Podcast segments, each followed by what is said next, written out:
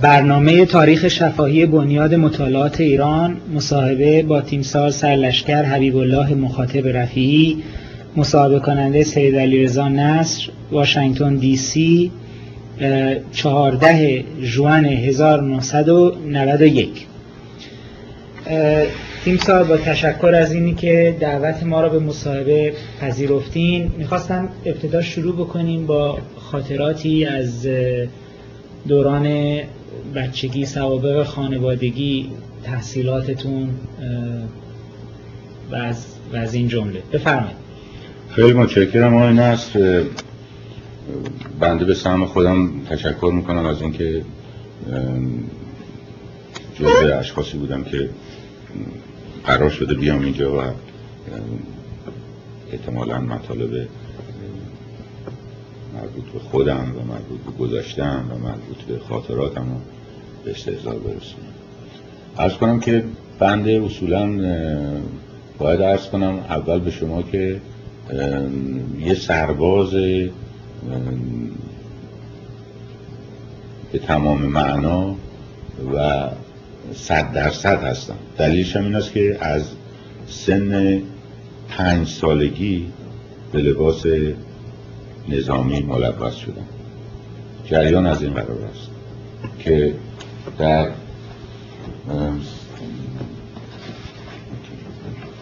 در مهر ماه 1304 در مهر ماه 1304 بنا به فرمان علازت رضا کبیر کلاس مخصوصی برای تحصیل والا حضرت ولایت عهد آن زمان یعنی علازت شاهنشاه آریامهر فقید. در محل مدارس کل نظام تشکیل شد. که علاوه بر والا حضرت ولایت عهد تعداد 20 نفر از فرزندان وزرا و وکلا و عمرا ارتش انتخاب گردیدند و افتخار همکلاسی والا حضرت را داشتند. که یکی از اون شاگردان بنده بودن این مدرسه جنبه نظامی داشت صد درصد و دانش آموزان از همون روز اول که شروع به تحصیل کردیم با اونیفرم شاگردان دبستان نظام ملبس شدیم. رئیس این کلاسمون مرحوم تیمسار سرتیب محمد باقر امیر نظامی بود که در اون زمان درجه سرهنگی داشت و به مناسبت اصطلاحات اون زمان معروف بود. و ما بهش می‌گفتیم کلل محمد باقر خان. محمد باقر خان می‌گفتیم. اصلا صحبت امیر نظامی ما نمیشناختیم تا بعدها سالها بعد که من در ارتش دیدم سرتیب امیر نظامی وجود داره معلوم شد همونه. مربی نظامی مونم علاوه بر او یکی نایب اول اکبر میرزا کامرانی بود نایب اول منظور صدفان یکم بود اون موقع. و بعدم نایب اول قلی خان افشار که بعد به درجه سرلشکری بازنشسته رسید و مطمئن نیستم ولی تصور می‌کنم فوت شده باشم. مثلا معلم ورزشمون ورزنده بود میر مهدی خان ورزنده. و همطور صدری این دو نفر از سردمداران تربیت بدنی بودن. معلمین این کلاس از ورزیده ترین و شایسته ترین و مطلع ترین استادان انتخاب شده بودن. مثل مرحوم میز عبدالعظیم خان قریب مرحوم رهنما مرحوم کمال الملک مثلا معلم نقاشی بود.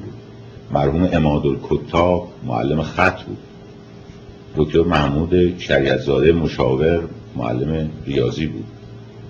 این کلاس تا سال دو سال سه سال دو سال 1106 در امارت مرکزی مدرسه متوسط نظام بود و بعد از اون به امارت اندرون کاخ گلستان منتقل شد. همینجور که شمس الاماره می‌گفتن بهش. تا سال 1108 در اونجا بود. بعد هم به محل فعلی کاخ مرمر که بعدا کاخ مرمر در اونجا ساخته شد اون وقت یه امارت کوچیکی بود. در اونجا بود که تا سال تحصیلی 1110 که دوره 6 ساله ابتدایی به پایان رسید در اونجا بودیم. در خرداد ماه 1110 امتحان نهایی 6 سال ابتدایی در محل همون کلاس انجام شد که رئیس هیئت ممتحنه وزیر معارف وقت بود وزیر فرهنگ و آموزش پرورش مثلا اون موقع معارف می‌گفتن وزیر معارف بود که مرحوم قراگزلو بود. و پس از پایان دوره ابتدایی والا حضرت ولایت عهد یعنی همطور که ارز کردم شاهنشاه آریامهر فقید در معیت یکی از دانش آموزان فقط که انتخاب شد به وسیله حضرت رضا شاه فقید و فرمودن که فقط این یک نفر با ولیعهد برود برای اینکه اگه همه برن درس نمی‌خونن و شلوغ می‌کنن این بود که فقط دانش آموز حسین فردوست ارتش بود بعدی برای ادامه تحصیلات متوسطه به سوئیس اعزام شدن اینا با هم. دیگه چه شاگردایی از اون دوران یادتون هست؟ بنده یه عکسی دارم که شاید عکس خیلی خوبی نباشه ولی عکس بسیار جالبیه حداقل. بله بله. این عکس من در کتاب های دیگه بله. دیدم. این عکس بله. این عرض کنم که اون چی که بنده به خاطر دارم اشخاصی که بودن ابراهیم بوزرجمری بود که بعد به درجه سرهنگی رسید. سرهنگی جاندارمری و بازنشسته است هنوزم حیات داره. امیر والی که در از ارتش اومد بیرون پسر سرتیب والی بود. مهدی خزایی که اونم سلشکر شد و الان هم در تهران زنده است. ملک منصور خاجوی در ارتش نیست فوت شد. احمد نقجوان برادر مرحوم سپهبد امیر موثق نقجوان بود. او هم در حین تحصیل به خاطر دارم که به مرض حسبه درگذشت. حسین خسروزاده باز با تا درجه سرهنگی رسید. رحیم دادگر پسر مرحوم دادگر بود که در اون موقع رئیس مجلس شورای ملی بود. ایشون هم در ارتش نبود دیگه. حبیب ملکزاده بود ملکزاده آمولی. که او هم تا درجه سرهنگی رسید بعد نماینده مجلس شد و الان هم زنده است و در تهرانه. حسین فردوس بود همطور که عرض کردم که به درجه ارتش بودی رسید و سرنوشتش احتیاج به مسائل مذاکرات بیشتری داره. منوچهر خلوتی که اونم سرهنگ به درجه سرهنگی رسید باقر رفعت به درجه سرهنگی رسید. پسر سرتیب رفعت بود. ارز کنم که امیر حسین شریعت مشاور در ارتش نیست نموند اصلا در ارتش. دکتر شاپور شفایی یعنی در ارتش نموند آمد یعنی در دبیرستان نظام نموند آمد بیرون تحصیلات جداگانه کرد. دکتر شاپور شفایی پسر مرحوم سالشگر شفایی بود که او هم گویا فوت کرده باشه. ناصر علی پهلداد بود که خیشاوند علا حضرت بود و اون هم در فوت کرد در درجه سرهنگی تصادف اتومبیل گویا کرد.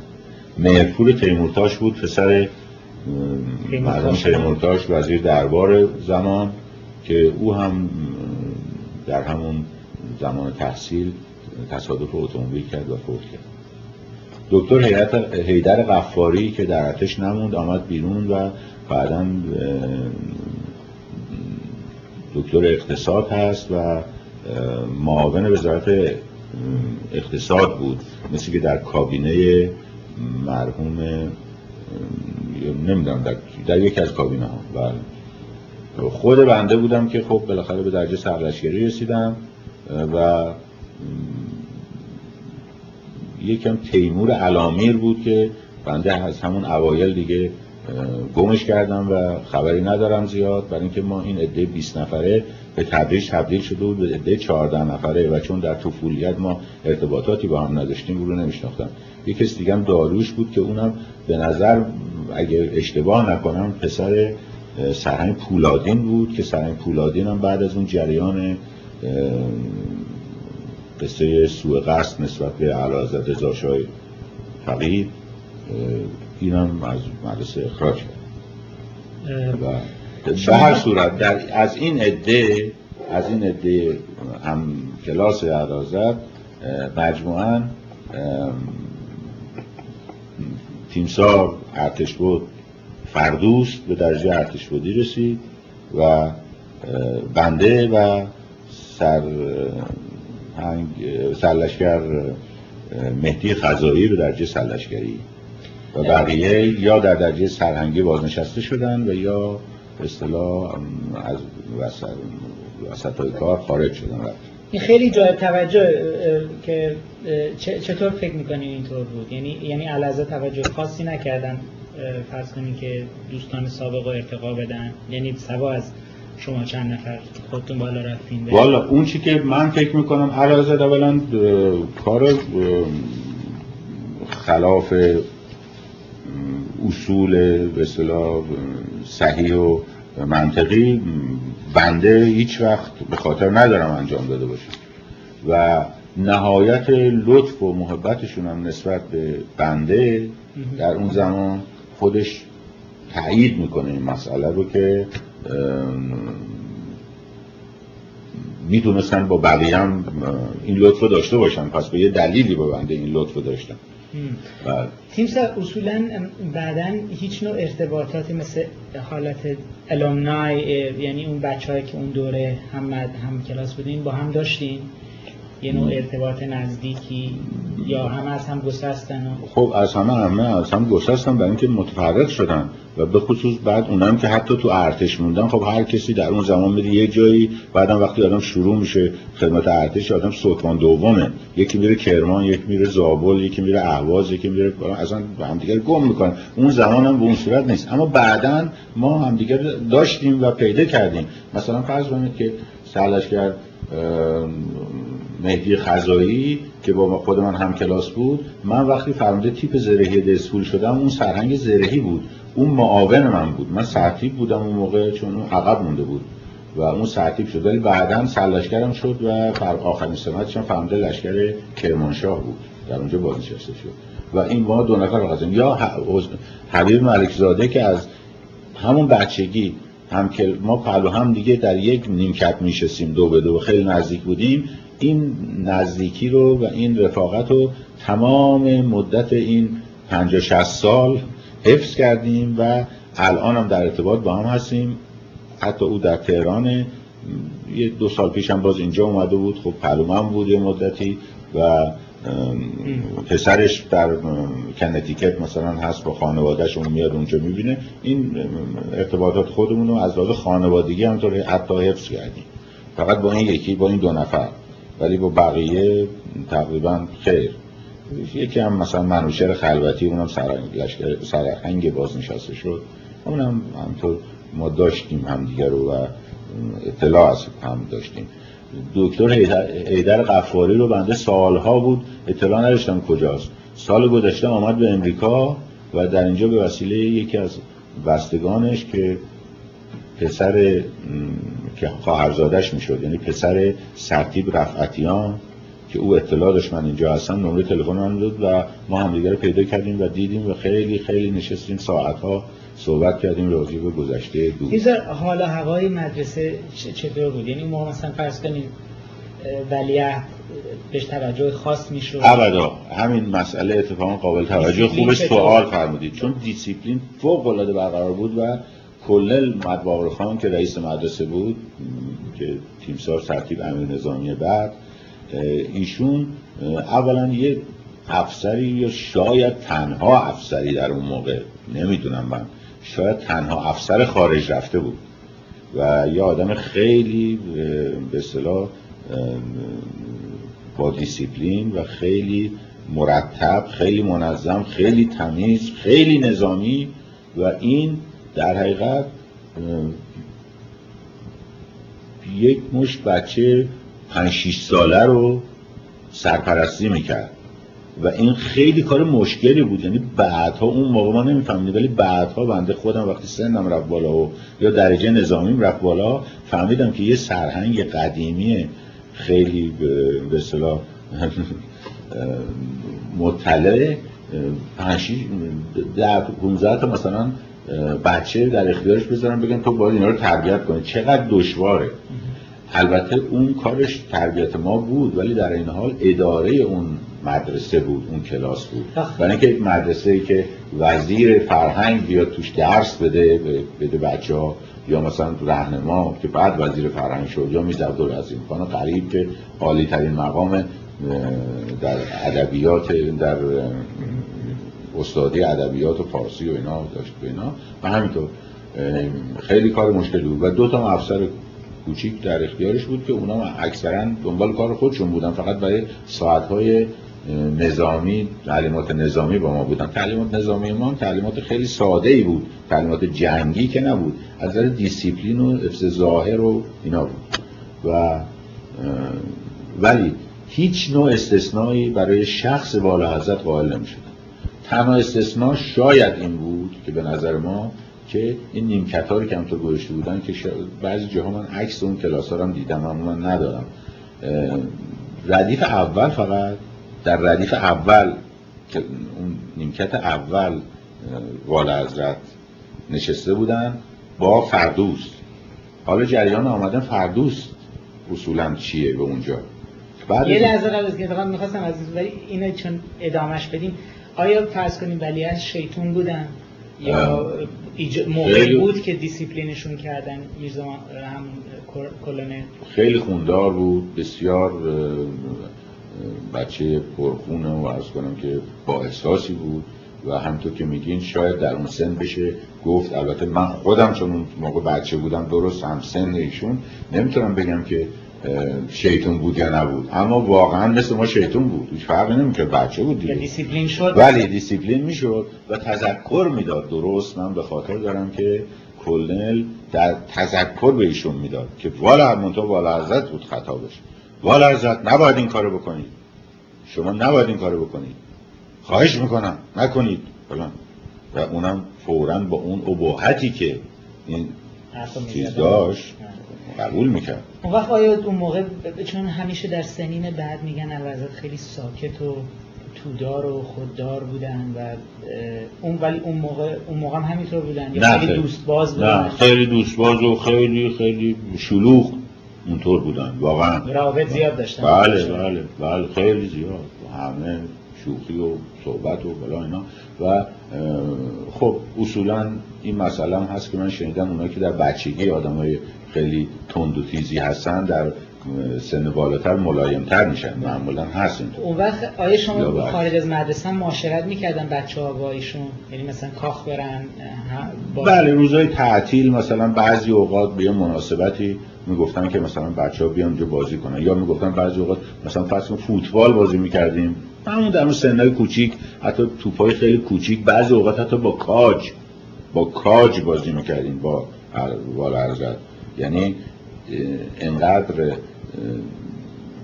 چیز قائل نمی شدن که مثلا بگن نمیشه مثلا ولیعت با کاج بازی کنه. با کاج بازی می‌کردیم کاجه درخت و کاخ همون باغ کاخ خیلی کاج داشت. کاج همه ریخته بود زمین کاجه بزرگ انتخاب می‌کردیم باش فوتبال مثلا بازی می‌کردیم. از این قبیل.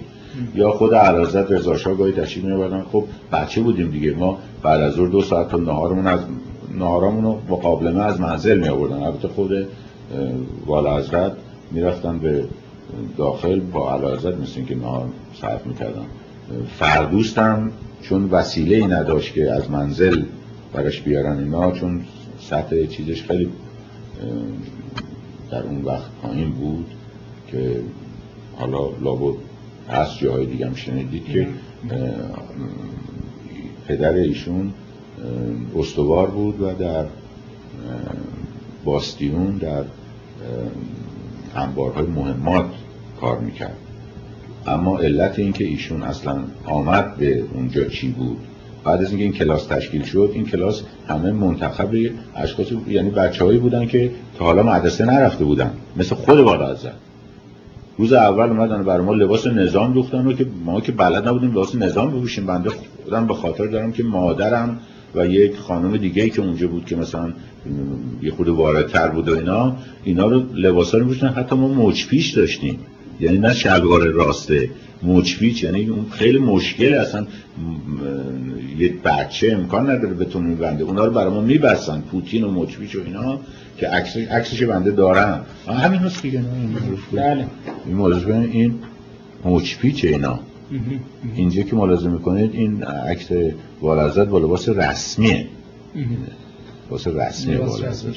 ولی اینا مثلا شما اینجا نمی‌دونم بنده رو پیدا کردیم نه نیدم این هستن. و عرض کنم که میفرمودین بله اون وقت وقتی که این چیز شد مرحوم چراغ علی خان پهلو نژاد که پسر عموی اعلی حضرت رضا کبیر بود رضا شاه فقید بود. ایشون پیشگار والا حضرت بودن. نام پیشگار والا حضرت. یعنی خب سرپرست والا حضرت میشه گفت مثلا یه هم چیزی. ولی اسمشون پیشگار والا حضرت. ایشون پیشنهاد کردن به علازت رضا شاه که این بچه که اومدن اینجا همشون بچن واقعا. هیچی نمی‌دونن. هیچی سرشون نمیشه. و چطوره که هم بفرمایید یکی دو سه نفر از دبستان نظام از یک کلاس بالاتر از یه, یه سالی اونجا باشن اونا بیان که بتونن اینا رو راهنمایی کنن یه قدری. میگن بعد فکری نیست دستور میدن که از مدرسه ابتدایی نظام که اون وقت جای دیگه بود و کلاس یکم تا شیشم ادامه داشت بعد به تدریج کلاسش حذف شد و منحل شد سالها بعد. فقط شد دبیرستان نظام. ولی دبستان نظام اون موقع بود. اون موقع دستور دادن که از دبستان نظام از کلاس دویم دو نفر یا سه نفر دانش آموز بیان به این عده ملحق شن. و این دانش آموزان دانش آموزان خوبی باشن. یعنی درسشون خوب باشه که بیان با اینا کار بکنن. ف... حسین فردوس درسش اونجا فوق العاده خوب بوده. حالا فوق العاده خوب یعنی سال اول کلاس اولی که بره کلاس دوم در اون حدود دیگه. ولی خیلی خوب بوده. او رو انتخاب می‌کنن. بعدم احمد نخجوان که می‌بینید از همه بزرگتره. البته حسین فردوس هم اینجا هست ولی این احمد نخجوان. احمد نخجوان برادر امیر موثق بود. امیر موثق سپه بود. نخجوان اون موقع رئیس ستاد ارتش می‌گفتن رئیس ارکان حرب کل قشون. و رئیس کل مدارس نظام بود که مدارس نظام تشکیل می‌شد از مدرسه صاحب منصبی یعنی دانشکده افسری و من سپهبد یه برادر به این کوچکی داره بله بله. بله, بله. البته اون وقت اون سپهبد نبود سرتیب بود. سرتیب بله. خیلی اختلاف سن زیاده. بله اختلاف سن داشت. این برادر کوچیک‌ترین برادر بود. چون یه برادر دیگه هم داشت که علی که اونم به درجه سرتیبی سرلشکری رسید فوت کرد.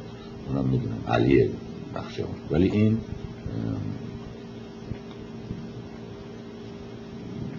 حسبه گرفت فوت کردم دیگه این آوردن به مناسبتی که خب او دلش می‌خواست که برادرش هم بیاد در کلاس اعلی بالا بعدم یکم این حسین خسروزاده بود. این این خسروزاده که ملازم فهمید فامیلش خسروزاده است اون موقع به نام حسین داور آوردنش. و داور اون وقت وزیر دارایی بود. وزیر ببخشید وزیر عدلیه بود. داور معروف. همون داور معروف. وزیر عدلیه بود. اینو به نام حسین داور ما میشناختیم تا آخر همین دوره چیز. بعدها من یک من خودم فهمده لشکر هیچ اصلا خبری ازش نداشتم. من فهمده لشکر خراسان بودم. یه سرهنگی رئیس ساواک بود در قوچان که من یه تیپ در اونجا داشتم. یه روز رفتم برای سرکشی اونجا این سرهنگ بود من خیلی قیافش آشناس اینور اونور اون سرهنگ خسرو زاده. اینور اونور بالاخره معلوم شد این همون پسر همون داور معروف. همونه. ولی پسر داور نبود پسر خانومش بود.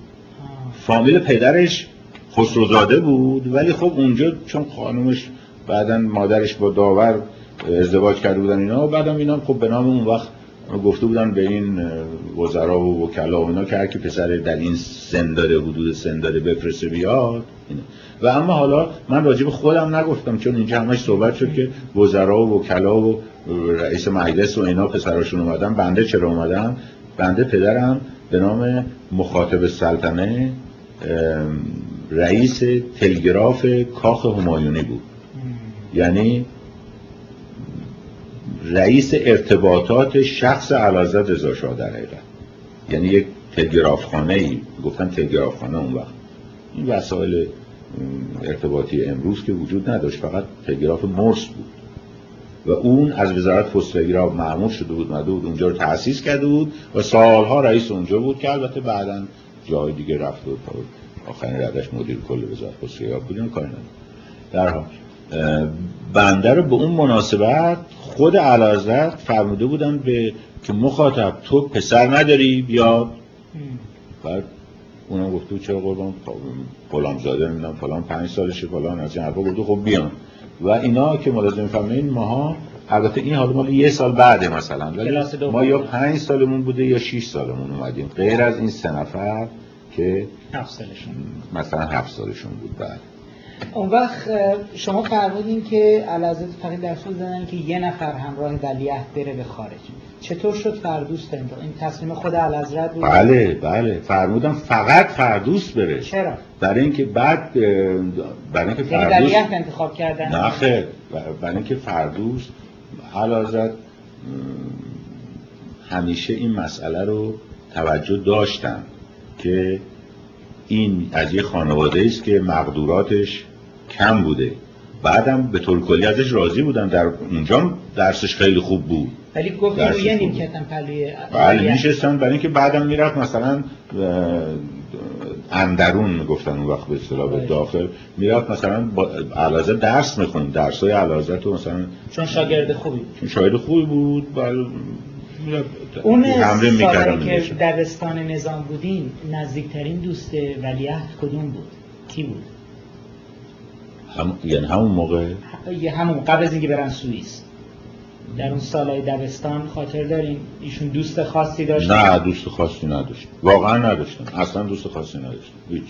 حتی مثلا میرپور تیمورتاش که پسر وزیر دربار بود خب البته اون خیلی راه داشت به اونجا.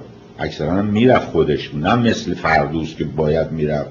مثلا فردوس تو فرض که هر لباس هر نوع واسه علازت میخریدن واسه ولیعت میخریدن واسه فردوس هم میخریدن. برای اینکه فردوس می‌دونستن خودش که نمی‌تونه پدر مادرش نمی‌تونن برن لباس و زندگی و فلان لباسش بگیرن. علازت بله دیگه. همه لباساش این لباس علاز چیز از همون موقع. در حالی که ما هر کسی برای خودش لباس تهیه می‌کرد دیگه. ما خودمون که بچه بودیم نمیسیم برای برامون تهیه می‌کرد. ولی بله. ولی مال اون یه نواخت همیشه این مال علازت همه چی. یا وسایل تحصیلی یا کتاب یا نمی‌دونم نقاشی نمی‌دونم فلان هر چی. می‌خواستن همه چی برای او عینا دوبله می‌کردن برای اونم می‌گرفتن. به دستور علازت البته این مسئله آمدن او در ترقی پدرش هم دخالت داشت. پدرش که استوار بود و نمیتونش اصلا افسر بشه بعدا با یک به ترتیبات و تمهیداتی شاید سلطان سوم شد و بعد سلطان دوم شد و بعد تا سروانی رسید و در سروانی بازنشسته شد و بعد بود اون وقت ایشون که تشریف بردن اروپا بعد شما بعد, بعد, بعد ما رو یک جا معرفی کردن آوردن به دبیرستان نظام. یعنی مثل اینکه ما از دبستان نظام اومدیم. البته ما رو تا اون موقع خیلی احترام می‌کردن. کما که اون روز جشن دانشکده افسری که یادم یه افسر می‌شدن بعد از اون عده که افسر می‌شدن این گروه کوچیک ما رو نگه داشته بودن که بچه بودیم که همین مرحوم امیر موثق سبب نخجوان که وقتی آمد البته بعدش هم علازت بردن وقتی آمد ایشون ساندید و اینا گفت این بچه ها رو چرا اینجا گوشتین گفتن این کلاس مقصد والازت بودن. اومدن حالا به دبیرستان معرفی میشن. گفت بسیار خوب باشن. که بعد علازت هم اومد گفت ها بچه ها درس بخون اینا. علازت در حقیقت یه جنبه پدرانه و خیلی بزرگوارانه نسبت به ما کردن. ایشون میامدن مدرسه مرتب؟ بله خیلی زیاد. ما سر کلاس نشسته بودیم. مثلا کلاس درس میز عبدالعظیم خان بود. مثلا فرض کنید که در یا باز می‌شد. خب در صدا می‌داد در باز می‌شد. اما همه نگاه می‌کردن میفهمیدیم نه اینکه بشه مخفی بیان. اما بعد وای میستادن اونجا. بعد اون وقت خودم میگم میستادن بعد سری تکون می‌دادن. گاهی سوالاتی می‌کردن از معلم. یعنی می‌گفتن مثلا این که گفتی من نفهمیدم چی بود؟ دو مرتبه بگو. مثلا یه همچی چیزی. بعد تشریف بردن بیرون. بعد ما می‌رفتیم بچه بودیم مثلا ولیت ما رو میبردن می‌گفتن بیان مثلا توت فرنگی اینجا کاشتن. مثلا می‌رفتیم توت فرنگی ها رو میچیدیم اینا بعد یه دفعه علازت رسیدن بعد با یه فوش چیزی به ما گفتن که مثلا عصبانی در این حال پدرانه که مثلا پدر سوخته چرا این چیکار چرا توت فرنگی های من چرا میچینین پدر سوخته پدرتون در میارم. فلان ما اثر رو یه جا فرار کردیم. مثلا یه همچی حالتهایی بود. اینا یه حالت پدرانه و بزرگوانه نه نه دیگه چیز دیگه. خب بعد شما دبیرستان تموم کرد بعد دبیرستان که آمدیم عرض کردم ما همه آمدیم دبیرستان ولی از همون سال اول اول کار سه چهار نفر اصلا رفتن بیرون. من جمله یکیش مثلا پسر تیمورتاش بود که اصلا اومد. تیمورتاش جداگانه اون رو فرستاد سوئیس. اصطلاح. همون جایی که علازه رفتن البته اون مدرسه شاید نه ولی نمی‌دونم. یا شاید اون مدرسه. درست نمی‌دونم. چون بعد اون بیچاره دو سال بعدش وقتی آمد به تهران تصادف اتومبیل کرد. و دیگه ما ندیدیم اون رو. ولی به حال او رو فرستاد. چند نفر دیگه من جمله همون قفاری که عرض کردم دکتر حیدر قفاری و چند نفر دیگه آمدن بیرون از مدرسه نظام یعنی نظام نتونستن ادامه بدن. البته این به چند دلیل بود. یه دلیلش این بود که سنای ما از حد معقول اون زمان برای اون کلاس پایین تر بود. یعنی بنده که مثلا ساعت پنج سالم بود رفته بودم به کلاس مقصد والازد ساعت در یازده سالگی اونجا رو تموم کرده بودم و یازده سال خیلی کم بود واسه کلاس اول دبیرستان که دبیرستان هم معمولا اشخاصی بودن بعضی هم چند سال عقب افتاده و فلان اینا خیلی مشکل بود. ولی در حال بنده و همین حبیب ملکزاده ما دو نفر فقط فقط ما دو نفر به طور عادی همه کلاس ها رو سال به سال طی کردیم اومدیم تا سال 1318 افسر شدیم. در حالی که علازت و فردوس که سوئیس رفته بودن پنج سال دبیرستان در اونجا دیدن و وقتی برگشتن سال 1317 بود. بنابراین سال 1317 علازت و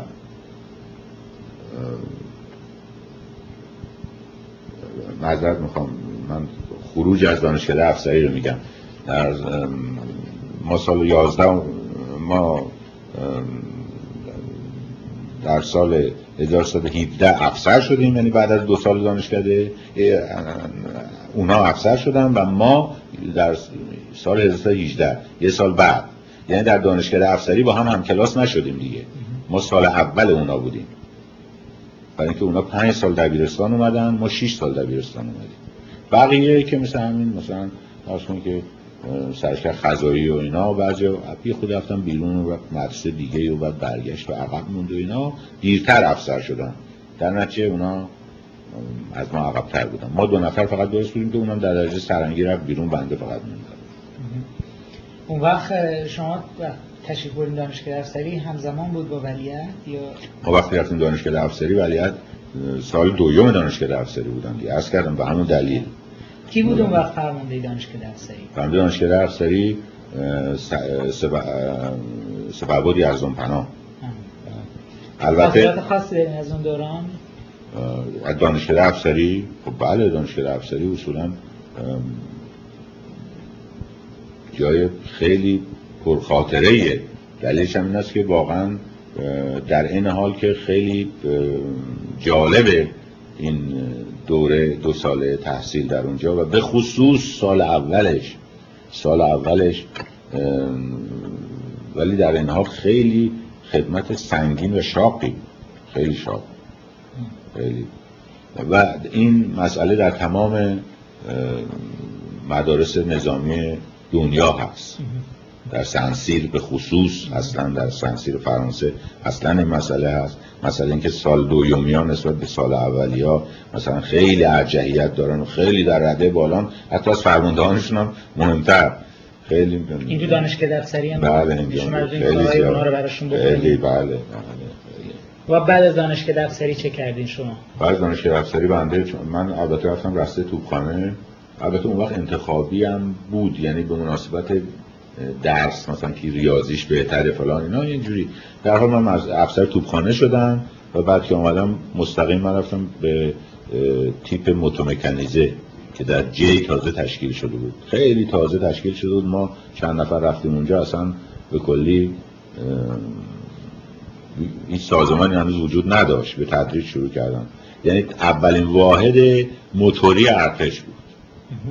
اولین واحد موتوری فرماندهش هم سرهنگ میرجلالی اون موقع بود که بعدا شد سرلشکر میرجلالی و بعد از بازنشستگی هم سالها سناتور بود. شما چه خاطره دارین که وقتی که ایران اشغال شد به سر ارتش چه آمد؟ یعنی به طور خاطرتون هست که چه کردین چی شد؟ فرض کنین اون, اون گروهان خودتون اون بله کنم موقعی که موقعی که ایران اشغال شد شهریور 20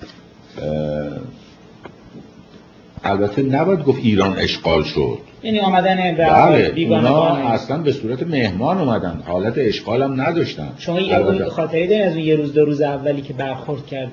بله ولی من اون وقت در تهران خدمت می‌کردم. در تیپ مکانیزه هم که عرض کردم در تیپ مکانیزه بودم و ما یه واحد موتوری بودیم در جی در پادگان جی.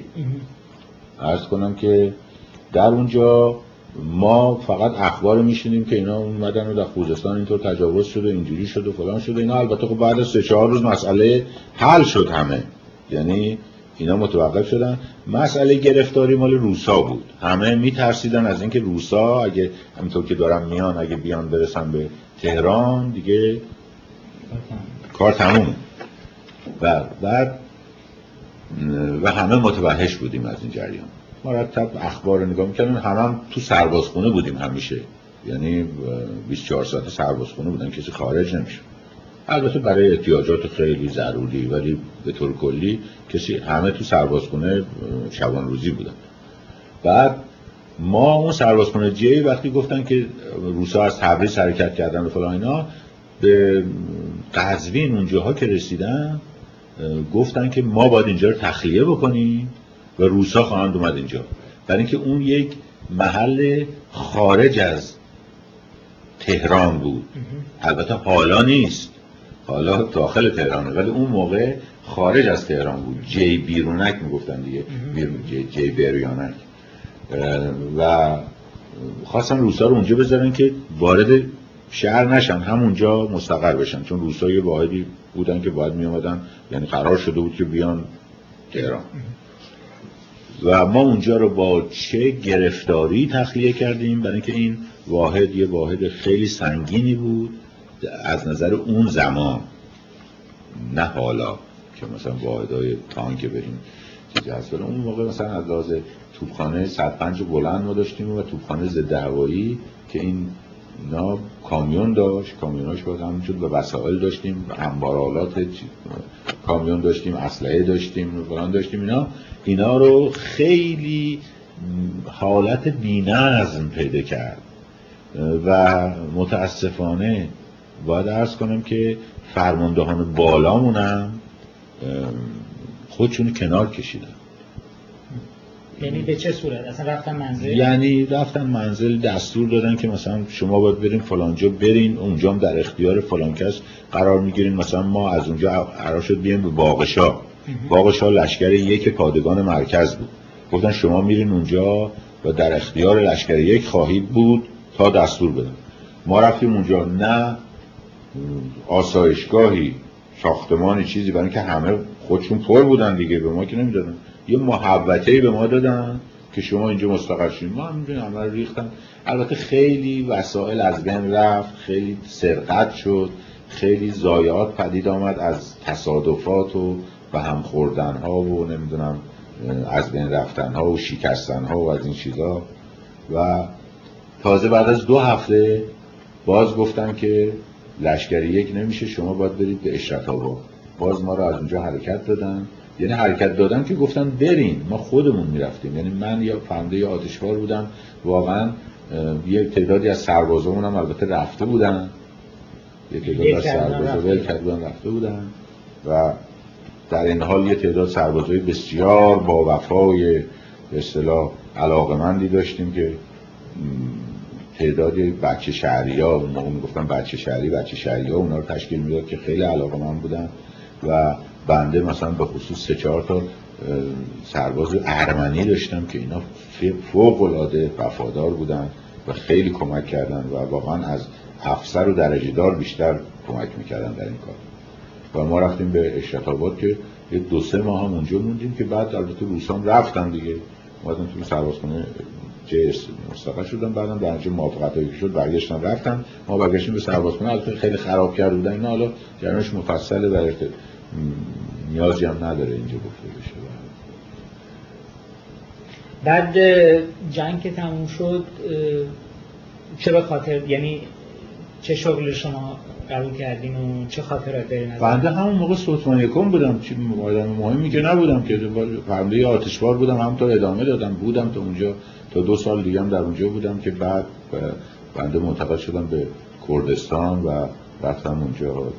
فرمانده آتشبار شدم در اونجا و شما هیچ موقع نقش چه قبل از شروع جنگ چه بعدش خدمت کردیم در مقابله با اشایر رو فرض کنیم قبایل و اینجور چیزها در عملیات مستقیم خیر اما در خوزستان در عملیات بر بختیاری ها که اون موقع ابوالقاسم بختیار بود که یاقی شده بود اینها من رئیس رکن چهار ستاد لشکر بودم.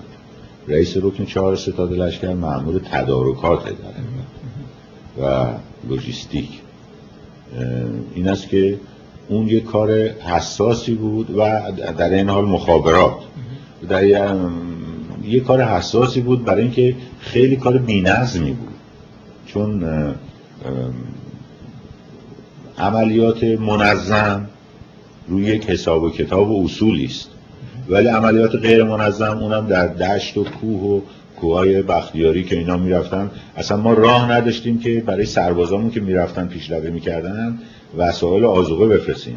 اون وقت با هواپیماهای کوچک ما بسته درست می‌کردیم. اون وقت بسته هم چیزای فقط نون و خورما و این بسته های نون و خورما رو با اون هواپیماهای کوچیک از بالا مینداختیم برای سربازان که سرباز گرسنه نمونن البته اون سربازای خوزستانی اون موقع نون و خورما هم بر مثلا شاید در اختیار اونم نبود ولی بر کنسرو ترجیح می‌دادن.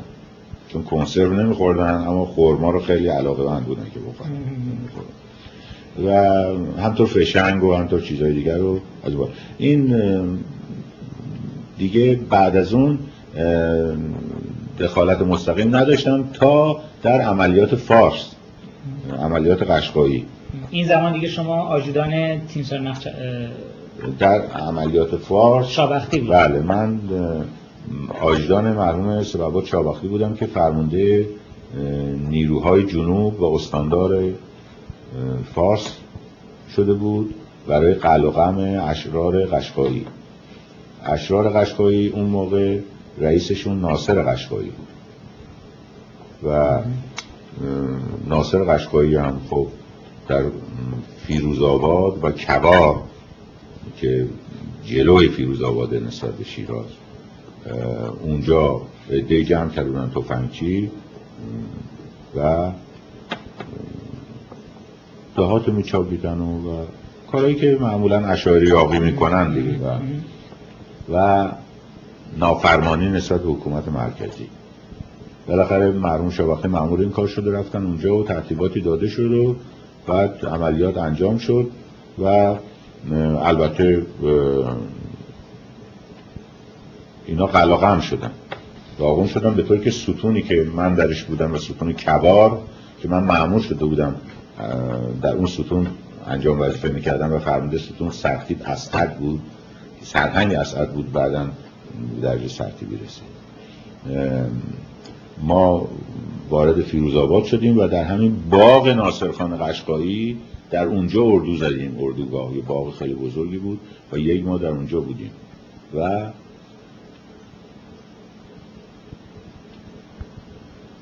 بعد از اون ما من برگشتم به شیراز کار اصلی خودم ادامه بدم. برای اینکه من در از نظر کمک به توپخانه فرستاده بودن اونجا. داشتین خاطره می‌گفتین راجع به دخالت کنسول انگلیس در این مسئله. بله کنسول انگلیس که خیر بالاتر. ارز کنم که بند اون موقع خب شاید شم یعنی شاید نه حتما شم سیاسی هم اصلا نداشتم. اصلا مسئله برای من جنبه سیاسی نداشت. همش نظامی بود. ولی من چون با مرحوم صاحب شاوختی حتی در, یه در یک جا زندگی می‌کردیم چون علاوه بر اینکه من آجدان او بودم او من نسبتم داشت و شوهر خالم بود و بعد از این عملیات چند روز بعدش قرار شد گفتن که سر ریدر بولا وزیر مختار انگلیس و همراهانش با یک هواپیما در روز فلان خواهند اومد و حتی درست به خاطر دارم که گفتن نهار رو هم در هواپیما خواهند خورد و بعد از ظهر ساعت یک میان اونجا و سه ساعت یا چهار ساعت مذاکره دارن با فرمانده نیرو و ستادش و بعد هم همون روز مراجعه این چه سالی بود این سال؟ حالا این سال 1300 و بعد از جنگ بود. البته. البته. 1323 1323 بعد میفرمودید بعد بعد البته این اومدن این عده عده شیش نفری بودن یکی دو نفرم از شاید وزارت خارجه اون زمان و شاید به عنوان مترجم شاید اشخاص دیگه یکی دو تا نظامی یادم نیست کیا بودن ولی از خود دولت انگلستان علاوه بر سری دلگولار یکی دو تا دیپلمات دیگه و دو نفر یا سه نفر هم نظامی بودن که یکیشون جنرال بود. درست به خاطر دارم جنرال قد بلندی بود. اینا آمدند و و ترتیبات قبلی داده شده بود و میزی درست شده بود و برای نشستن و کنفرانس و فلان اینا. و آمدن و مذاکره شروع شد با مرحوم شاوختی که در اون مذاکره هم سرهنگ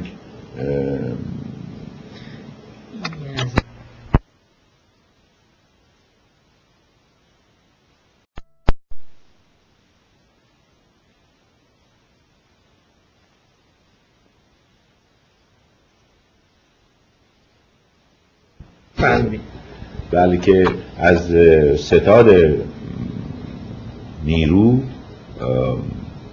سرهنگ اون زمان سرهنگ فرهاد دادستان که بعدا سرلشکر دادستان شد و فوت کرد رئیس روک دوم نیرو بود و سرگرد پناهیان همون جنرال پناهیان بعدی که در واقعی دموکرات ها از طرف دموکرات ها رئیس ستاد ارتش فرقه دموکرات شد. بعدم به شوروی گریخت. او هم سرگرد بود و یکی دو تا مترجم بودن کسی دیگه از افسران اینا حضور داشتن و مذاکره انجام می‌شد صحبت می‌شد. من هم در بیرون شاهد بودم و ترتیباتی می‌دادم برای اینکه از نظر پذیرایی مرتب باشه. برای اینکه طبعا یک به اصطلاح مهمان عالی قدری بود که برای فرمانده نیرو آمده بود. بعد از یک ساعت یک ساعت و نیمی که گذشت ناگهان دیدم که صدای فریاد مرحوم شابختی بلند شد. خیلی با صدای بلند که فریاد می‌زنه مثل که داره با یکی دعوا می‌کنه که من سربازم من کار دیگه جز این نمی‌تونستم انجام بدم و نخواهم داد. من تابع دستور اعلی حضرت هستم. چرا با من این حرف رو می‌زنید؟ چرا در تهران این حرف رو نزدید؟ و از این مقوله. این کار چند دقیقه طول کشید بعد مجلس به هم خورد. آقایون آمدن بیرون و مرحوم شاوختی که موقع آمدن اینها تا دم در اینا رو استقبال کرده بود از اتاقش هم خارج نشد اصلا و اینا خودشون اومدن و حرکت کردن رفتن. بعد از اینکه اینا رفتن دو روز سه روز این جریان گذشت. البته مرحوم شاوختی یک گزارش رمز خیلی مفصلی تهیه کرد شخصا و او رو به تهران فرستاد. ولی بعد از سه روز از ستاد ارتش که رئیس ستاد ارتش در اون زمان مرحوم سبابت ازمارا بود تلگرافی رسید با بیسیم که علاوه اعزار فرمودن شما حرکت کنید فورا ایشون رفتن به تنهایی با یک دو تا درجه دار فقط باش بود. هواپیما براش فرستادن که هواپیمایی هم که فرستادن یادمه که سرتیپ سپهپور البته اون زمان مثل اینکه سرگرد یا سرنگ دوم سرگرد بود. سرگرد سپهپور که بعدا فرمانده نیروی هوایی هم شد گویا. او رو فرستادن آمد با هواپیما و ایشونو برداشت برد. بعد از اینکه ایشون رفت یه هفته از این ماجرا گذشت که ایشون خبر دادن به پناهیان و بنده مثل اینکه یادم رفت ارز کنم پناهیان سرگرد پناهیان آجدان یکم بود بنده ستران یکم مخاطب رفی آجدان دویم. و اینکه فهمده نیرو سیستم کارش اینجوری بود. و سازمان اینطور بود. در حال به ایشون اطلاع دادن و یک بیسی می آمد. جزئیاتشون دستور داده بودن و دستور دادن که ایشون و بنده با وسایل شخصی مربوط به فرمانده نیرو که در اینجا هست حرکت کنیم فورا بریم به تهران با کامیون. و ما برگشتیم آمدیم به تهران و دیگر سبب چاواخی به اونجا برنگشت و سپهبد جهانبانی به جایشون تعیین شد آمد. که مرحوم سبب جهانبانی که او هم اون موقع بله اونم سپهبد بود هم اون موقع مثل که ایشون از در به اصطلاح دوستی با قشقایی ها در آمد و البته اونا آرام شدن و مسائل یه قدری پیچیده بود بازتر شد ولی بعدش بلافاصله اون مسئله واقع جنوب و نا اتفاق افتاد که جریان خیلی مفصلی داره که اساسا اون قضیه سمیروم قضیه سمیروم قبل از اینا بود. قضیه سمیروم بلا فاصله بعد از قضیه سمیروم بلا فاصله بعد از قلقم قشقایی و پاشیده شدن اونها در پشت کوار و نزدیک فیروزآباد خس... ناصر قشقایی با دوازده تا سوار فرار کرد و از بیراهه رفت به سمیرون. و از اونجا ناصر زرقانپور هم خسرو زرقانپور خسرو زرقانپور بوی رحمدی هم از اونجا به اینا ملحق شد و اینا اون واقع سمیرون رو یعنی حمله به ستون سمیرون و شبیه خون زدن و کشتن فرمانده ستون مرحوم سرهنگ که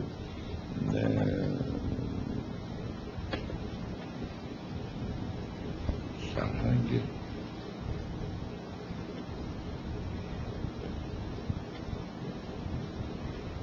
بله حالا دفعه الان اسمش بله اون به اونجا کشید.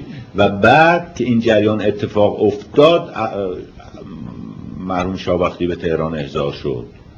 وسیله علازد بعد از سمیرون. بعد از سمیرون. ولی شما اینجا متوجه شدین که اون مذاکرات با نماینده انگلیس سر چی بوده چرا تیمسار شابختی اینطور عصبانی شده بود؟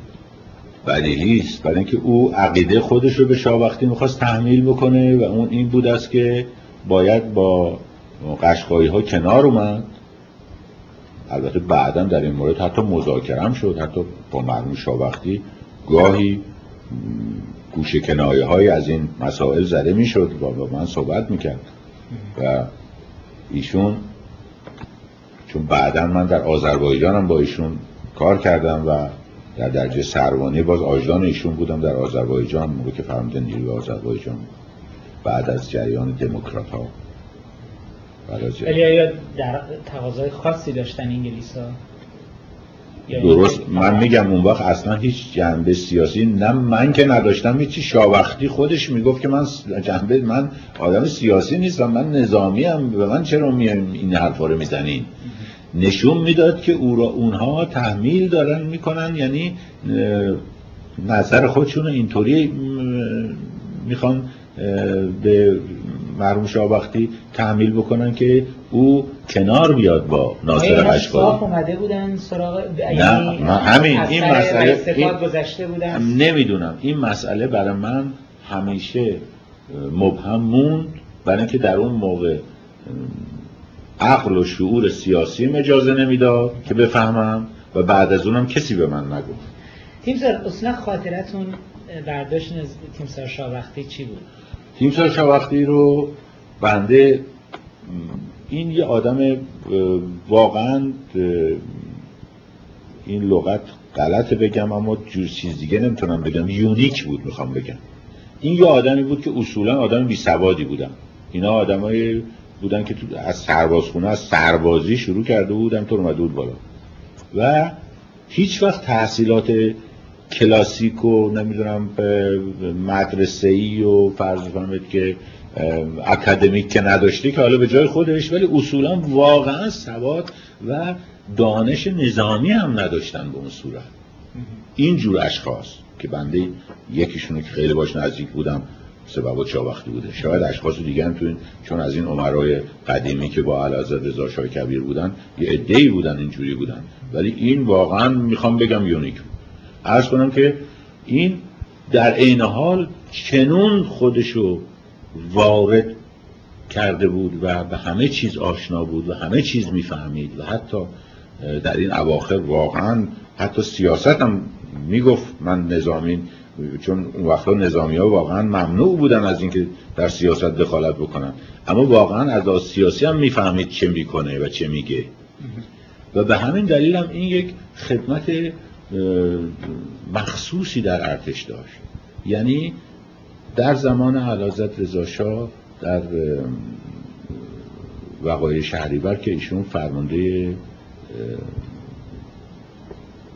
لشکر خوزستان بود که از اون طریق انگلیس ها حمله کردن و آمدن به بالا اینا.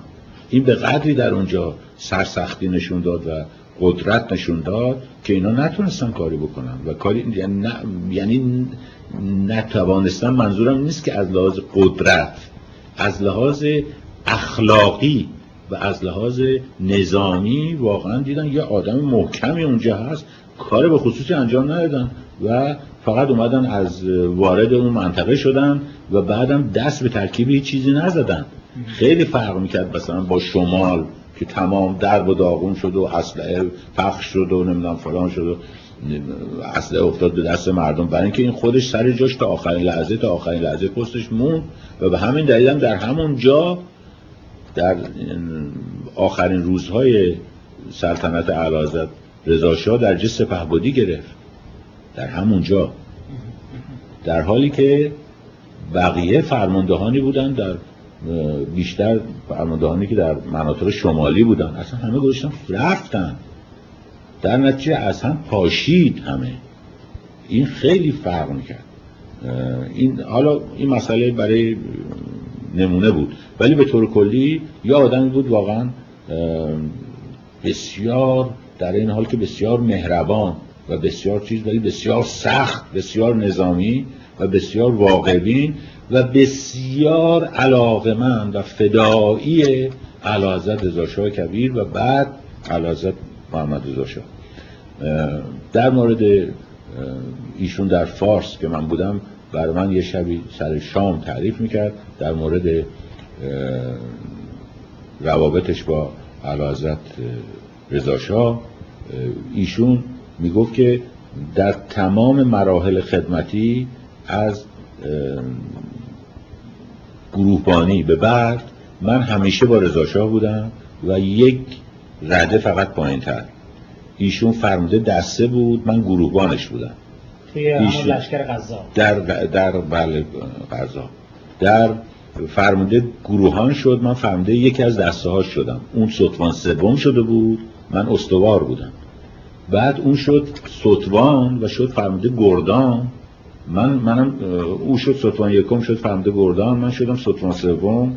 شدم فرمانده یکی از گروهان ها و بعد او شد فرمانده هنگ پهلوی بعدا اسمش شد البته اون وقت قبلا یه اسم دیگری داشت.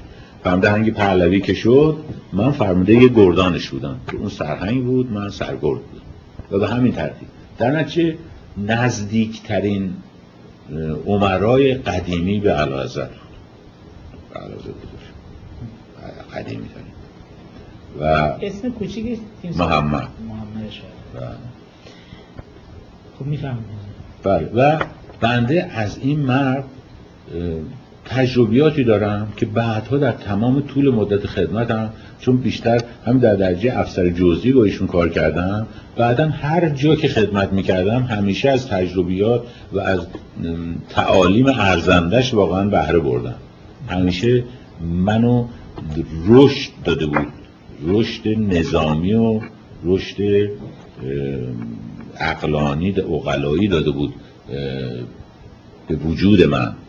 یعنی من وقتی به درجه سرگردی مثلا رسیدم پستی که یه سرگرد اشغال می‌کنه اشغال کرده بودم یه روزی حالا میل ندارم اونو اصلا بگم. فرمانده من من گفت که از من خیلی راضی بود ولی یه روزی برخوردی که کرد من یه جوابی دادم که شایسته نبود که من این کارو بکنم.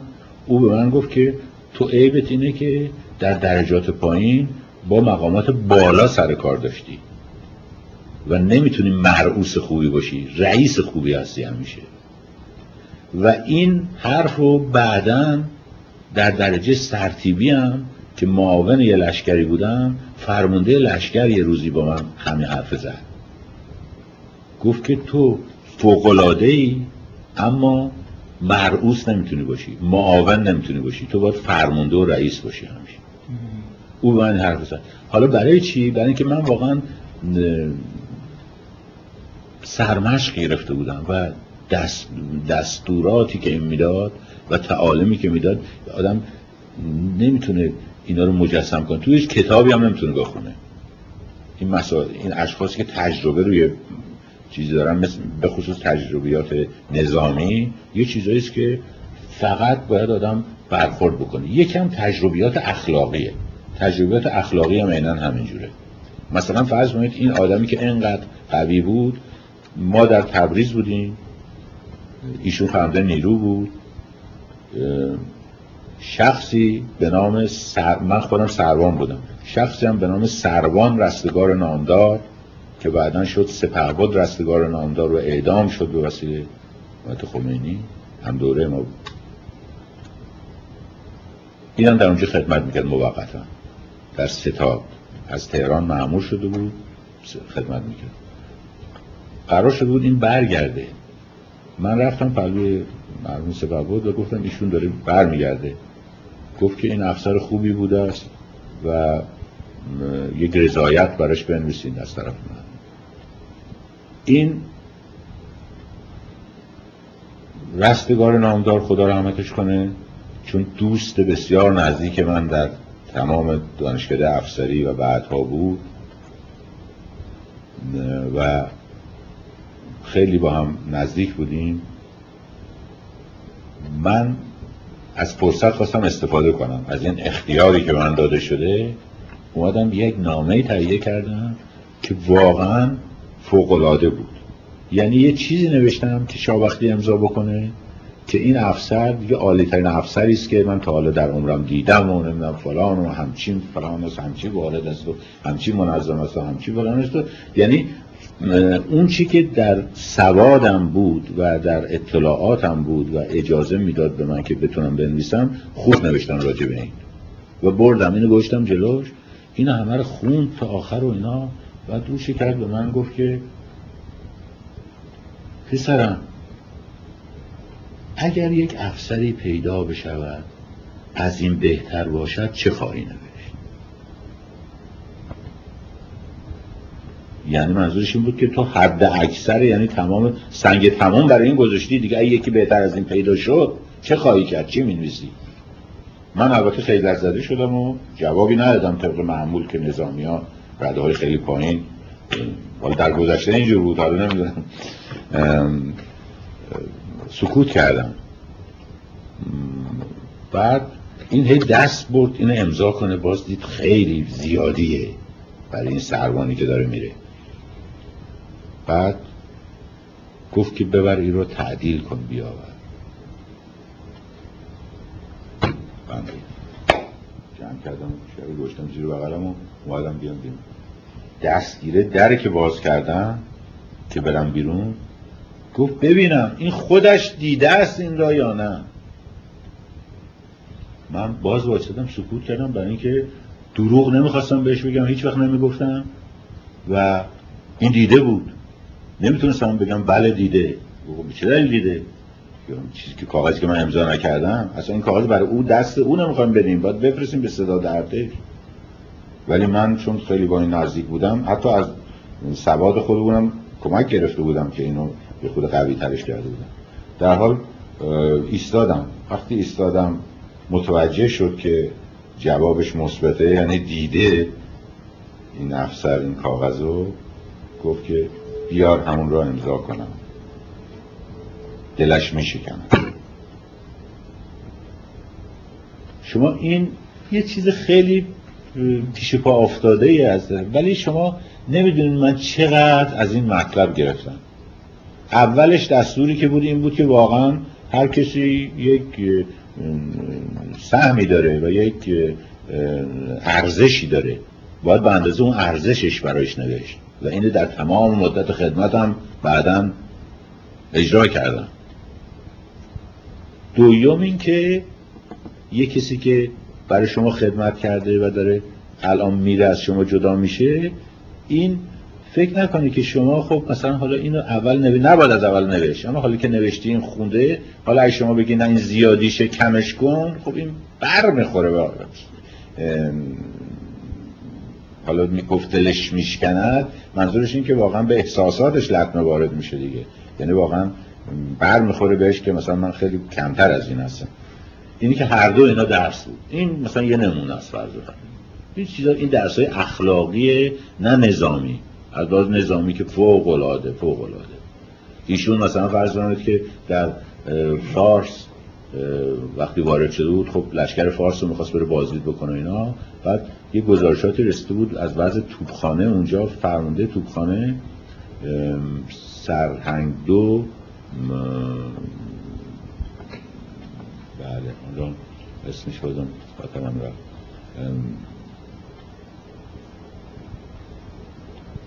حالا یه کسی بود بله بعد شده ایشون یه گزارش ازش رسیده بود که بعضی اونجا خوب نیست و فلان اینا.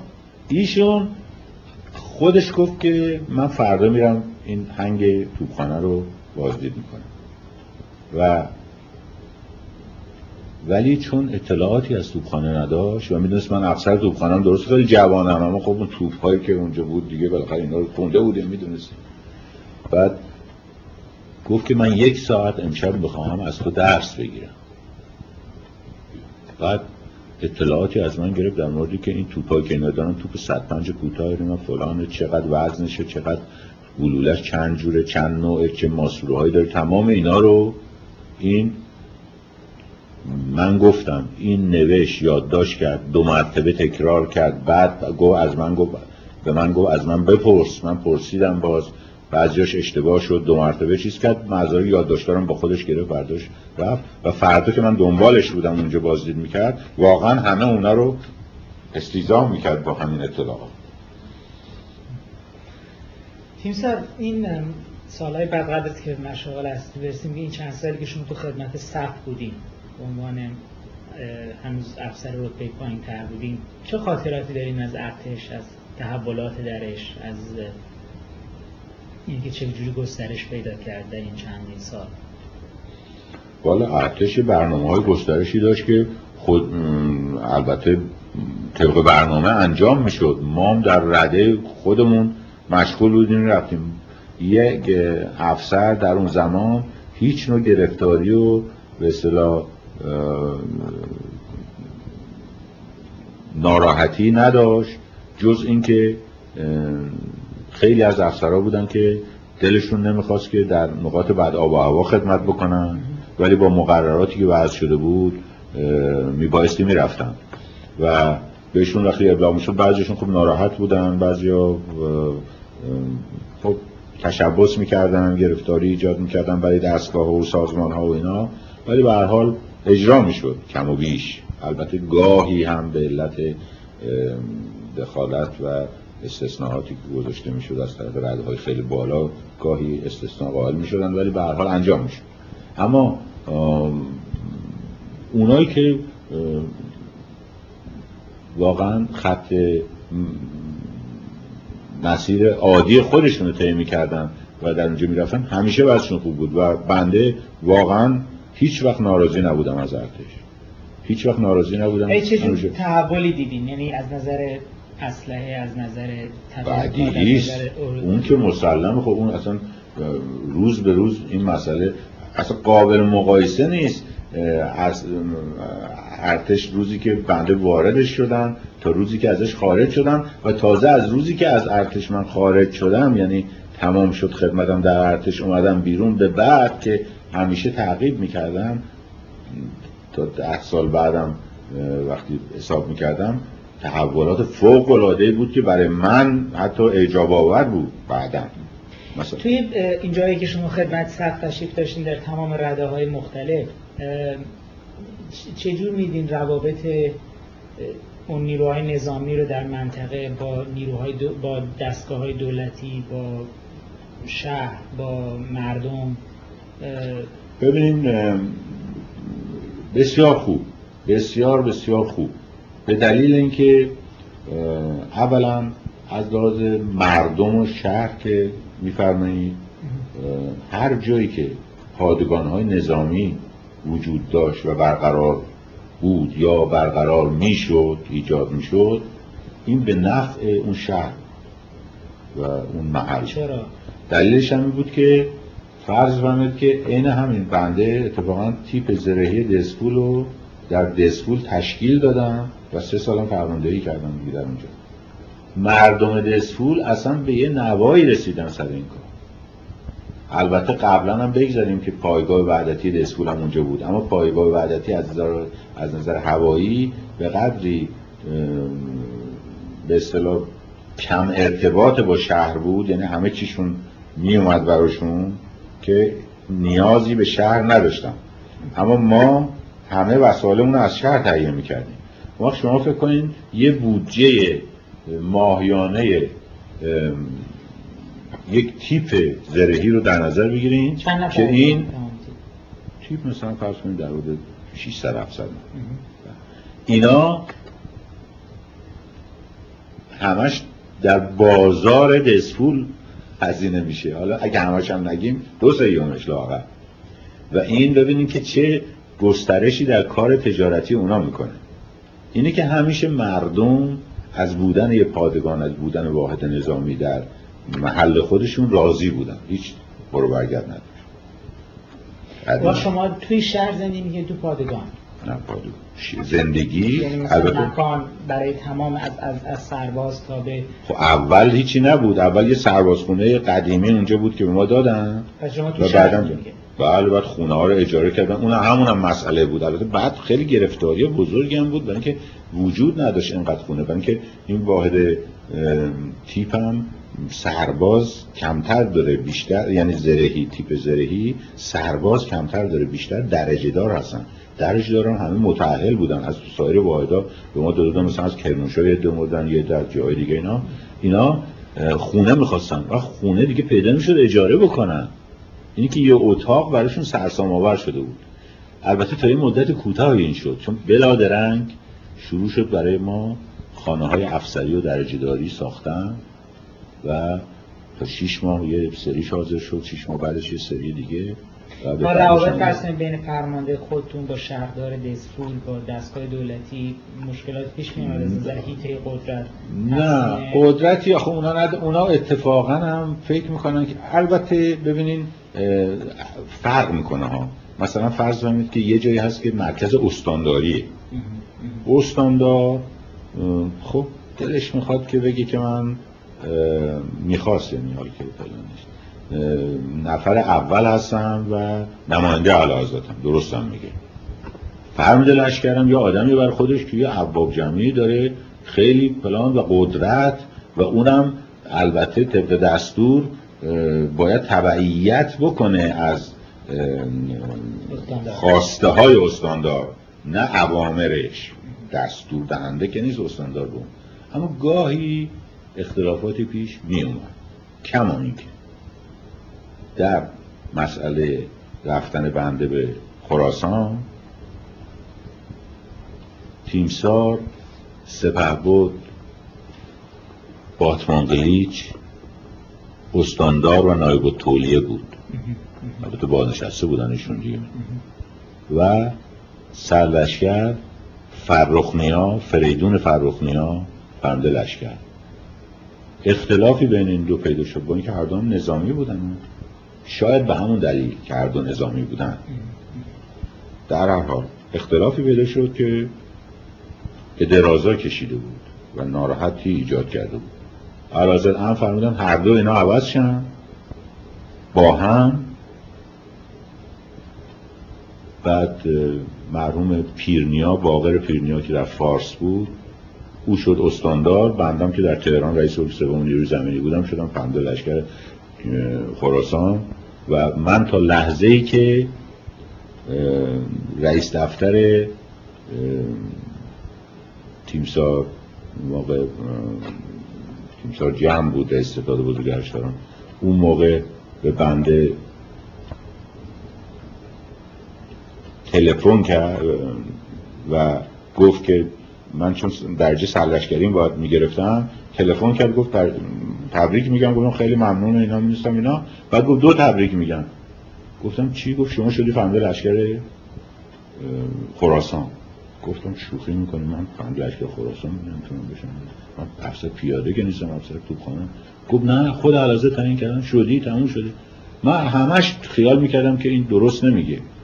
و بعد دیگه معلوم شد که نه واقعا جدی میگه. ایشون گفتم مثلا فرض کنید اینجوری ها می‌شد. ولی خب زود جلوشو می‌گرفت.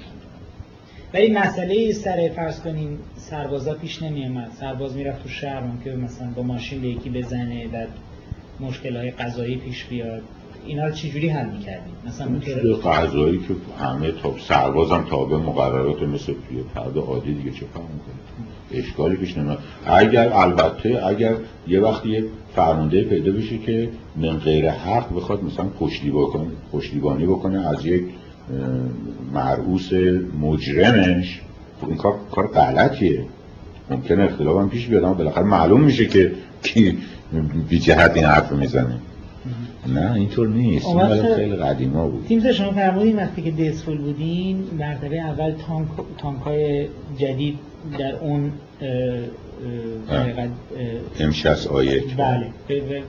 شما با مشکلاتی برخوردین برای جذب این تکنولوژی جدید یا چه جور بود؟ البته برخوردیم اول بود و حالا خیلی مفصله مسئله مهم اینه که این تانک وقتی ما داده بودن در ارتش امریکا خودش این تانک هنوز وارد خدمت نشده بود.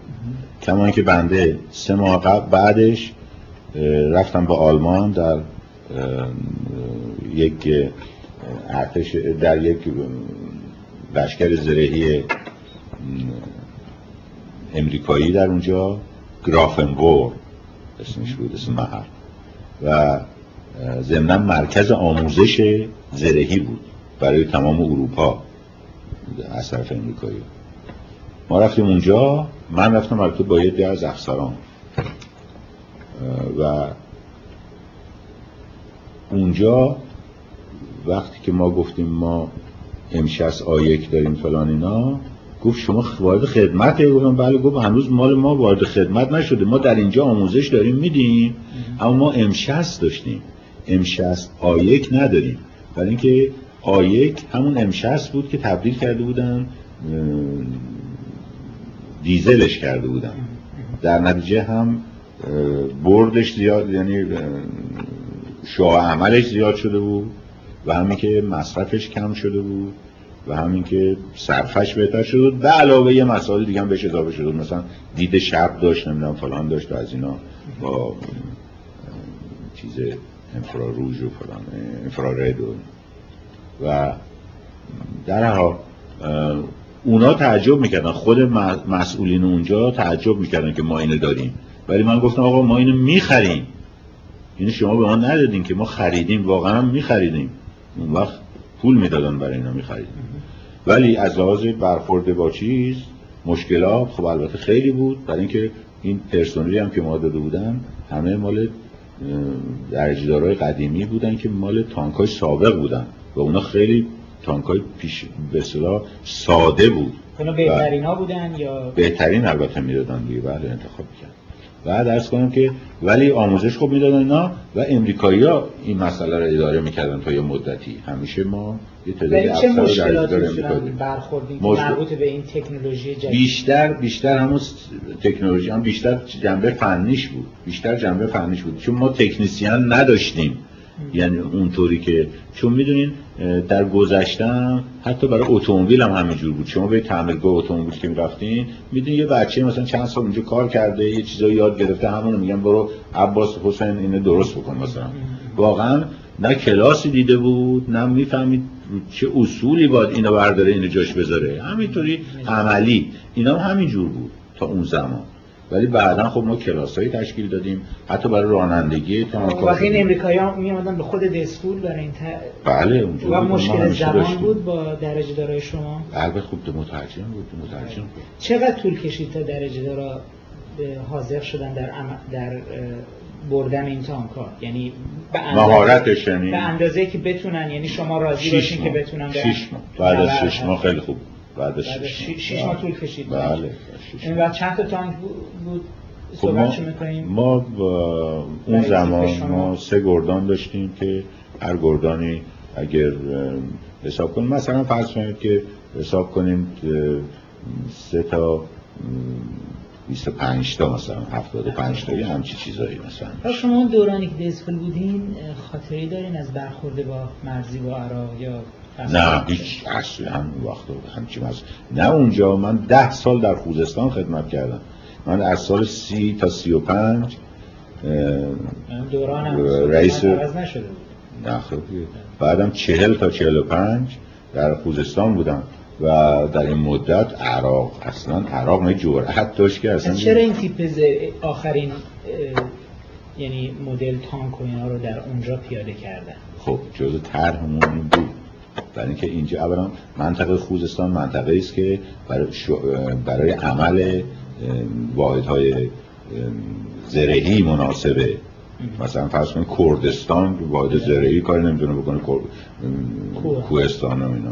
نه اینکه نمی‌تونه کاری بکنه ولی کار کار اونجا نیست خلاصه کارش مشکل اونجا. ولی در عملیات زرهی بیشتر دشت و بیشتر سر ما می‌خواستم ازتون سوال کنم شما موقعی که آجودان وزیر جنگ شدین با کدوم وزیر جنگ کار می‌کردین؟ بنده بعد از اینکه از دانشگاه جنگ تموم کردم نمی‌دونم چطور شد کی این شغل برای من در نظر گرفت ولی به هر حال بنده شدم آجدان وزیر جنگ وزیر جنگ هم موقع مرحوم سپهبد وسوق بود. البته تیمسا مرحوم ارتش بود هدایت با بنده خیلی محبت داشت. علتش هم این بود که من وقتی که رئیس دایره تشریفات و روابط خارجی بودم در حقیقت مستقیما زیر نظر ایشون بودم. یعنی با نظر ایشون کار می‌کردم. همه کارامو به عرض ایشون میرسوندم. عملا. مثل پروتکل ارتش بود پروتکل ارتش دیگه من درست پروتکل ارتش بله. یعنی کارهای مربوط به وابستگان نظامی ما در خارج و وابستگان نظامی خارج در ایران. مگه کار وابستگان ما در خارج به عهده اداره دو... رکن دوم نبود؟ رکن دوم این یه دایره ای از رکن دوم بود زیر دست تیم سال کمال کار می‌کرد. نه اون وقت هنوز فرمانده رکن دو کیا بود یا کمال بود؟ بله کیا بود کیا بود. عرض کنم که در اون چی می‌خواستم؟ در مورد سازمان. بله همون دیگه اون بود. البته ها اول دایره تشریفات روابط خارجی زیر نظر رکن دوم ستاد ارتش بود اون وقت نیرونم بعد شد زیر نظر یعنی من اون وقت معاون بودم اونجا زیر نظر رکن دوم ستاد ارتش بود و اون موقع رئیس رکن دوم مرحوم پاکروان بود. سرشکب پاکروان. ولی بعدا وقتی من رئیس دایره روابط خارجی بودم اون وقت دیگه با رئیس روک دوم که من باش کار می‌کردم تیمسار قرنی بود مرحوم قرنی بود شما خاطره دارین از قرنی؟ خوب میشناختینش؟ قرنی بله من خوب میشناختم و به خصوص بسیار آدم زیرکی بود و حالا اصلا من به فکر نبودم که راجع به ایشون چیزی بگم. اون سوالی که کردید یه نکته فقط میگم. من رئیس دایره روابط خارجی رئیس دایره تشریفات روابط خارجی بودم. ایشون روزهایی که در سفارت امریکا با امریکایی ها ملاقات داشت منو همراه خودش می گاهی اوقات من حضور داشتم ملاقات وقتی ملاقات تشریفاتی بود. گاهی اوقات من در اتاق دیگری میشستم و ایشون به تنهایی می‌رفت. با بعضی اشخاص ملاقات داشت. و در اون زمان یه مدتی شاید حدود دو سه ماه هیچ وقت کمتر از ماهی دوبار برای ملاقات به سفارت امریکا نمی رفتیم مخاطرتون هست این مذاکرات در سفارت به دور چینی گشت؟ از کردم که وقتی که جنبه فقط تشریفاتی و به اصطلاح مبادله دوستانه داشت من حضور داشتم ولی وقتی مذاکرات خاصی داشتم من نبودم. من می‌رفتم با ایشون ولی تو اتاق میشستم. با ایشون می‌رفت و انگلیسی هم نمی‌دونست. و مترجم داشت خود سفارت امریکا براش. اون وقت آیا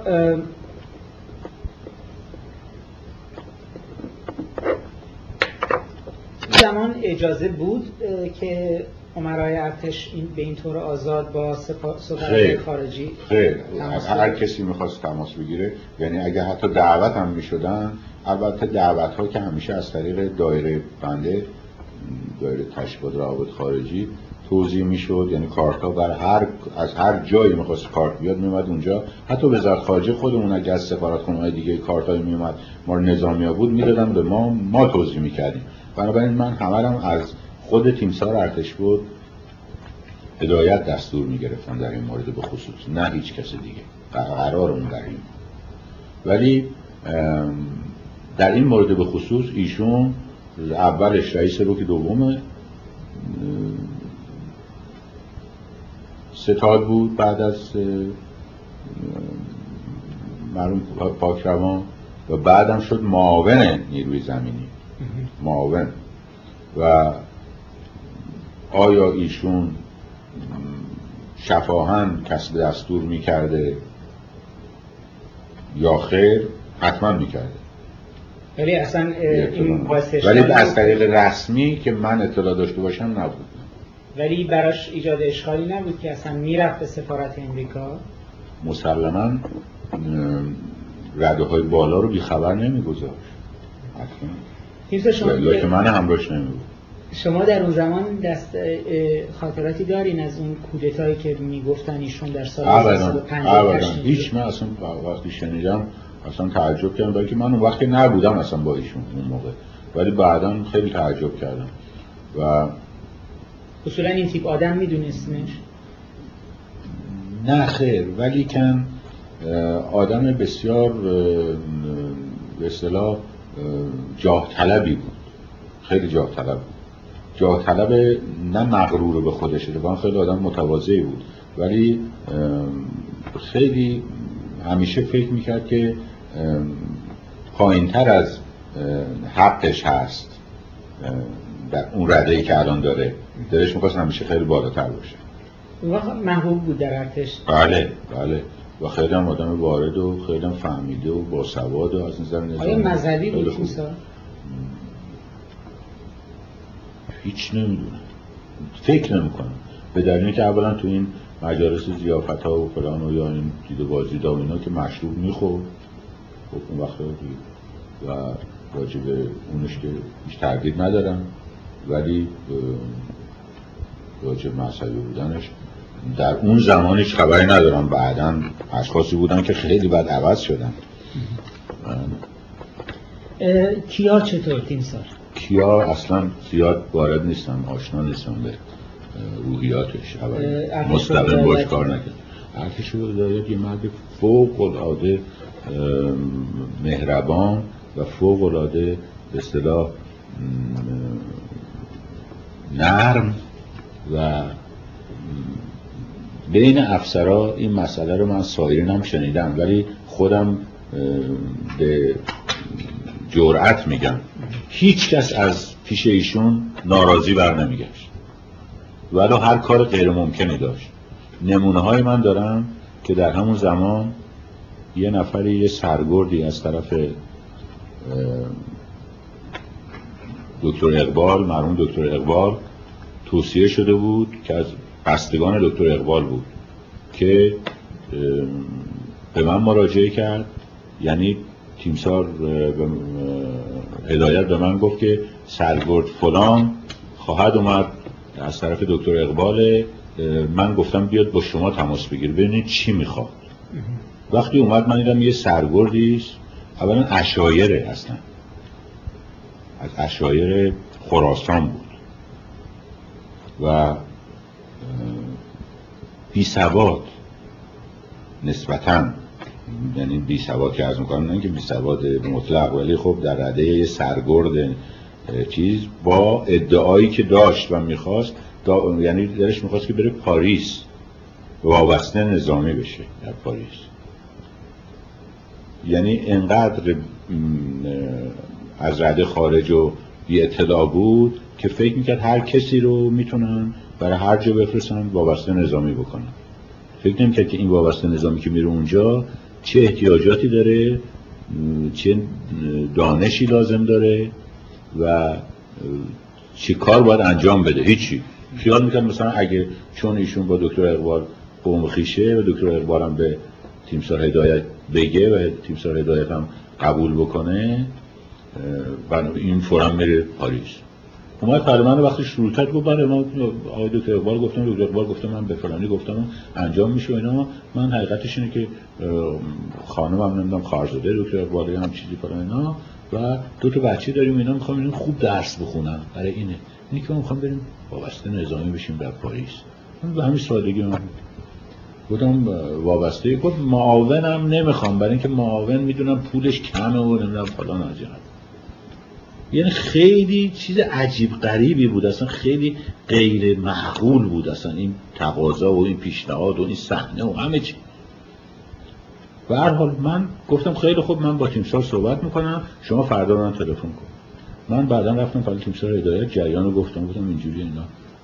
داد چیکارش کنیم اینا؟ هیچی کاری نمیشه کرد تیمسار.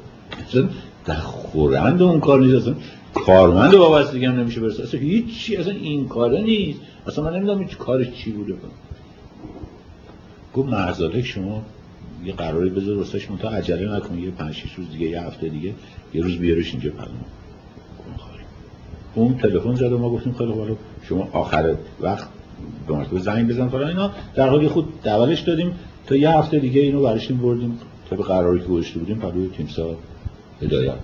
وارد که